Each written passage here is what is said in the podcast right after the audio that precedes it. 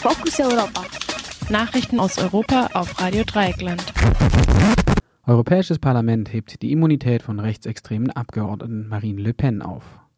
Das Europäische Parlament hat am heutigen Dienstag ohne Überraschung die parlamentarische Immunität der französischen Abgeordneten und Präsidentin des rechtsextremen Front National Marine Le Pen aufgehoben.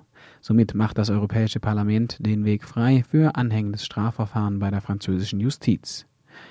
Ende 2010, während der Kampagne um die Parteiführung, hatte Marine Le Pen die Straßengebiete von Muslimen mit der Besatzung im Zweiten Weltkrieg verglichen. Daraufhin hatten antirassistische Vereine Marine Le Pen wegen Volksverhetzung verklagt. Die Immunität gilt für alle Taten und Äußerungen eines Abgeordneten im Rahmen ihrer parlamentarischen Tätigkeit.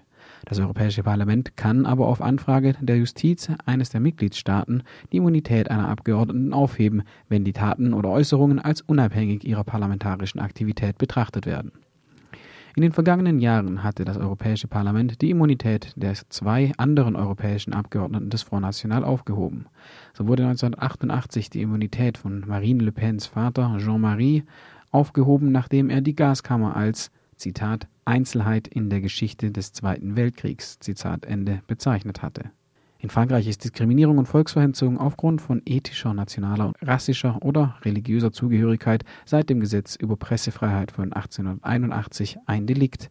Anfang der 1990er Jahre wurden die Strafen für Volksverhetzung auf ein Jahr Haft und 45.000 Euro Bußgeld erhöht. Bei den französischen Präsidentschaftswahlen im vergangenen Jahr rangierte Marine Le Pen mit knapp 18 Prozent der Stimmen als Dritte. Troika stellt Griechenland Ultimatum. Nach einem Bericht der griechischen Tageszeitung I Kasimirini haben die Europäische Zentralbank, der Internationale Währungsfonds und die EU-Kommission die griechische Regierung dazu aufgefordert, innerhalb von drei Tagen eine Garantie abzugeben, dass die Sparauflagen der Troika eingehalten werden. Widrigenfalls würde die nächste Tranche aus dem Rettungsfonds nicht vollständig ausgezahlt. Die Regierung hinkt, insbesondere bei Entlassungen im aufgeblähten öffentlichen Sektor, hinter den Vorgaben hinterher. Laut I. Casimirini hat Griechenland bisher keine einzige der gemachten Auflagen für die Auszahlung der nächsten Tranche erfüllt. Wegen der Sparmaßnahmen leidet das Land unter einer schweren Wirtschaftskrise. Lizenz zum Klimakillen. Am morgigen Mittwoch stimmen die Abgeordneten des Europaparlaments über eine Anpassung des 2005 eingeführten Emissionshandel ab. Beim Emissionshandel bekommen Unternehmen und Staaten eine bestimmte Anzahl von Verschmutzungsrechten zugeteilt.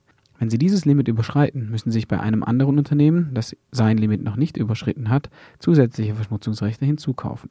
In der Theorie bekommt dadurch die Verschmutzung einen Preis, der Investitionen in neue Technologien, die weniger Treibhausgase ausstoßen, attraktiv machen soll. Theorie ist aber nicht gleich Praxis. Jutta Kill vom World Rainforest Movement erklärt, worum es in der morgigen Abstimmung geht. Es geht lediglich darum, eine der Ausführungsbestimmungen zu verändern, mhm. war die Bestimmung darüber, wie viel von den Verschmutzungszertifikaten über welchen Zeitraum dem Handel zur Verfügung gestellt werden. Mehr Informationen zum Emissionshandel bekommt ihr morgen im Beitrag bei von Mehr Informationen zum Emissionshandel gibt es morgen im Mittagsmagazin Punkt 12 bei Radio Dreieckland. Edward Snowden auf der Suche nach Asyl. Wie Wikileaks am frühen Dienstagmorgen berichtete, wurden am vergangenen Sonntag 19 Asylanträge für Edward Snowden gestellt. Nachdem der ehemalige NSA-Mitarbeiter bereits in Island und Ecuador Asylanträge gestellt hatte, folgten nun entsprechende Anträge in Russland, Deutschland, Finnland, Frankreich, Italien, den Niederlanden, Irland, Norwegen, Polen, der Schweiz und Spanien. Außerdem gingen Asylanträge an die Vertretungen von Brasilien, Bolivien, Venezuela, Kuba, China und Indien. Der russische Präsident Wladimir Putin hatte erklärt, dem flüchtigen IT-Spezialisten Edward Snowden werde Asyl gewährt, wenn dieser den USA nicht weiter schaden würde, also seine Veröffentlichungen einstellt. Daraufhin hat Snowden am heutigen Dienstag seinen Asylantrag zurückgezogen.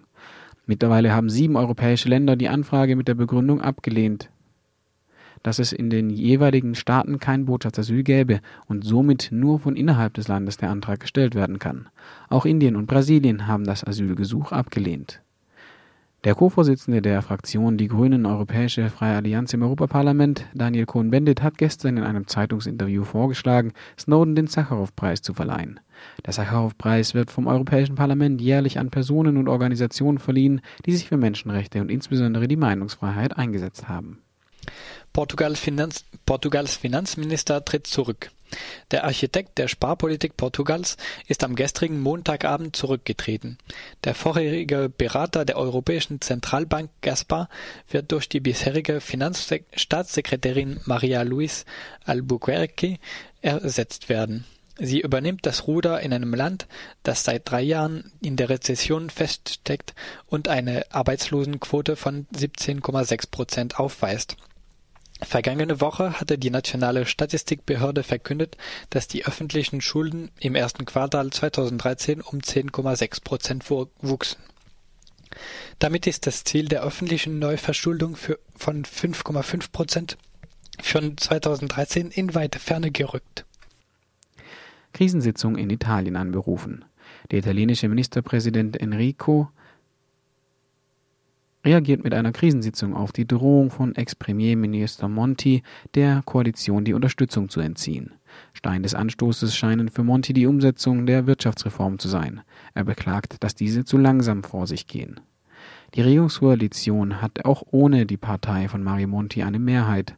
Spannungen bestehen in der Koalition unter anderem wegen einer von Monti eingeführten Immobiliensteuer, welche die Konservativen abschaffen wollen. Italien steckt weiterhin in einer schweren wirtschaftlichen Krise, die sich durch die längste Rezessionsphase seit dem Zweiten Weltkrieg und grassierende Arbeitslosigkeit äußert